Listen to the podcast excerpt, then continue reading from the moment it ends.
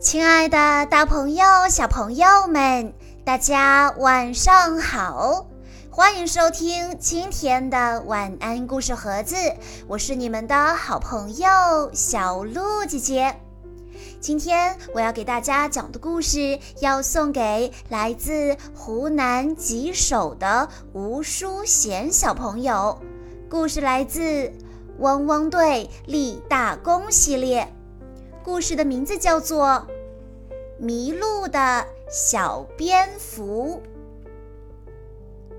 莱德、凯蒂和狗狗们在草坪上玩飞盘游戏。莱德接到凯蒂扔出的飞盘，兴奋地欢呼起来。他准备继续扔飞盘。毛毛兴奋地摇摇尾巴，说：“我来接，我来接。”唰的一声，飞盘朝着远方飞去。毛毛迅速沿着飞盘飞行的方向冲了过去。真不敢相信，我们玩了一整个下午。你和狗狗们不用出去处理紧急事件吗？话音刚落，莱德的电话就响了。是古威市长打来的。古威市长焦急的面孔出现在屏幕上。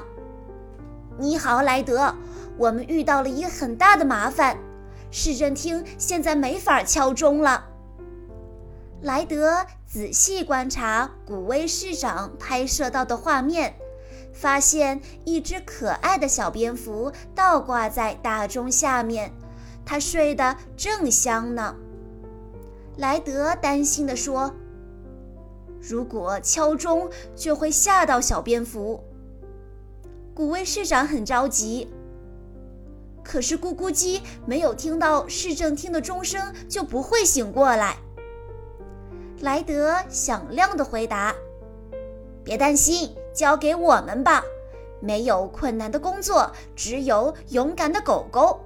汪汪队总部集合。”狗狗们迅速赶往塔台集合。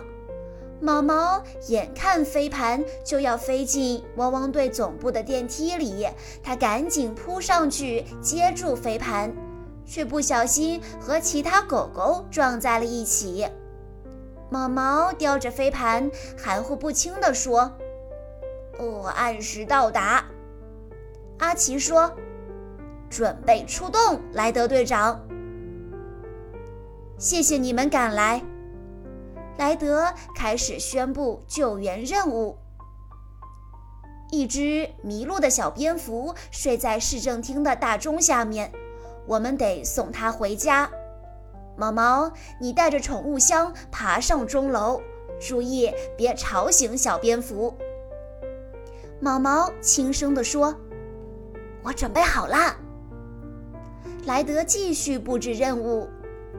阿奇，我需要你先把抓捕网准备好，我担心小蝙蝠会飞走。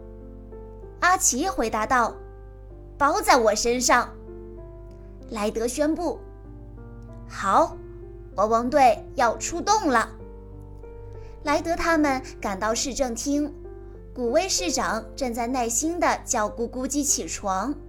可是咕咕鸡闭着眼睛，懒洋洋的，压根儿就不想起来。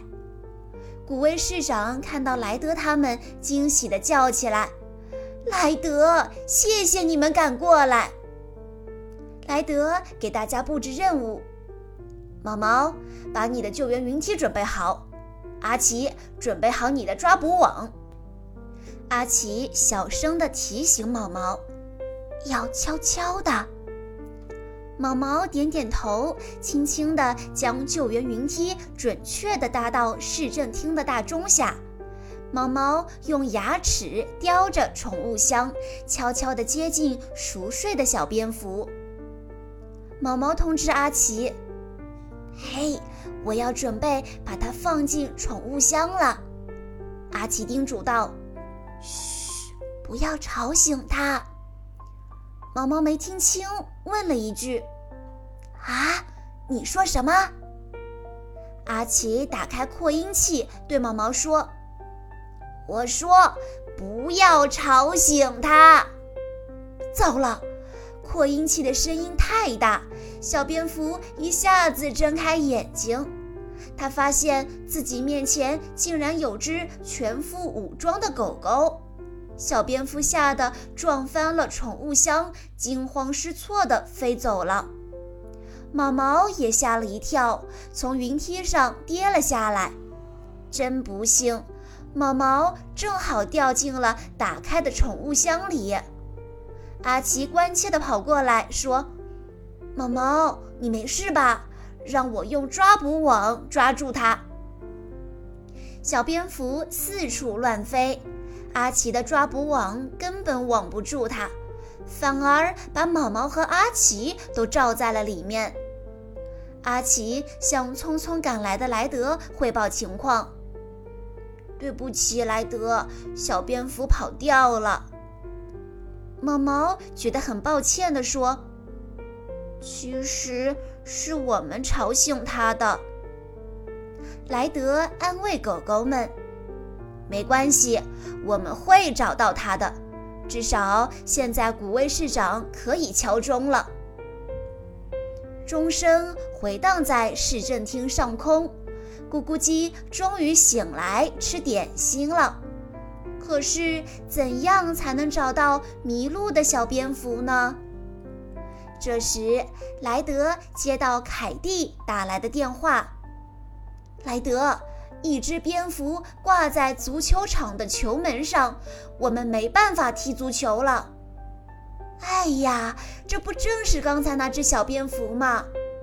莱德召集狗狗们出发，展开下一步救援行动。天天，我需要你找到蝙蝠洞，我们得送小蝙蝠回家。天天接到任务，立刻驾驶直升机开始了搜索工作。汪汪队赶到足球场时，小蝙蝠倒挂在球门的横梁上，睡得正香。莱德指挥阿奇把球门围起来，好让小蝙蝠能够安心睡觉。阿奇从车里取出交通锥，在球门附近围出一块安全地带。莱德高兴地说。现在只要把小蝙蝠放进宠物箱里就可以了。突然，不知从哪儿飞来一只海鸟，站在小蝙蝠身边，咕咕咕地叫个不停。阿奇警告海鸟：“走开，不要吵醒它。”海鸟只好不情愿地飞走了。小蝙蝠吧嗒着嘴，睁开惺忪的睡眼。阿奇急忙用最温柔的声音给小蝙蝠唱起了催眠曲：“宝宝，好好睡觉。”小蝙蝠闭上眼睛，很快又睡着了。毛毛急忙升起云梯，小心翼翼地把小蝙蝠装进了宠物箱。这时，天天告诉莱德，他找到了蝙蝠洞，该送小蝙蝠回家了。汪汪队发动车辆，朝着天天指示的方向驶去。就在他们快要到达蝙蝠洞的时候，一棵被风刮倒的大树拦住了他们的去路。莱德说：“天天，我们没有办法前进了。你能把宠物箱吊上半山腰吗？我们爬上去和你会合。”知道了，莱德。天天从直升机上垂下长长的绳索，阿奇把宠物箱挂在绳索下方的钩子上，天天带着宠物箱直奔蝙蝠洞。莱德和阿奇越过大树，顺着弯曲的山路来到蝙蝠洞前。他们和天天会合后，小蝙蝠被莱德放了出来，一切看起来都很顺利。忽然，老鹰的叫声打破了原有的平静。原来，老鹰的巢穴就在蝙蝠洞上方。小蝙蝠吓得赶紧缩回了笼子里。莱德说：“可怜的小蝙蝠，我们必须找到别的入口。天天驾驶直升机又出发了，他仔细搜寻，终于在岩壁上找到了另一个入口。莱德、阿奇和天天进入黑漆漆的洞穴，里面有很多小灯在闪烁。阿奇打开探照灯，原来洞壁上有一大群蝙蝠。莱德说。小蝙蝠，你安全到家了。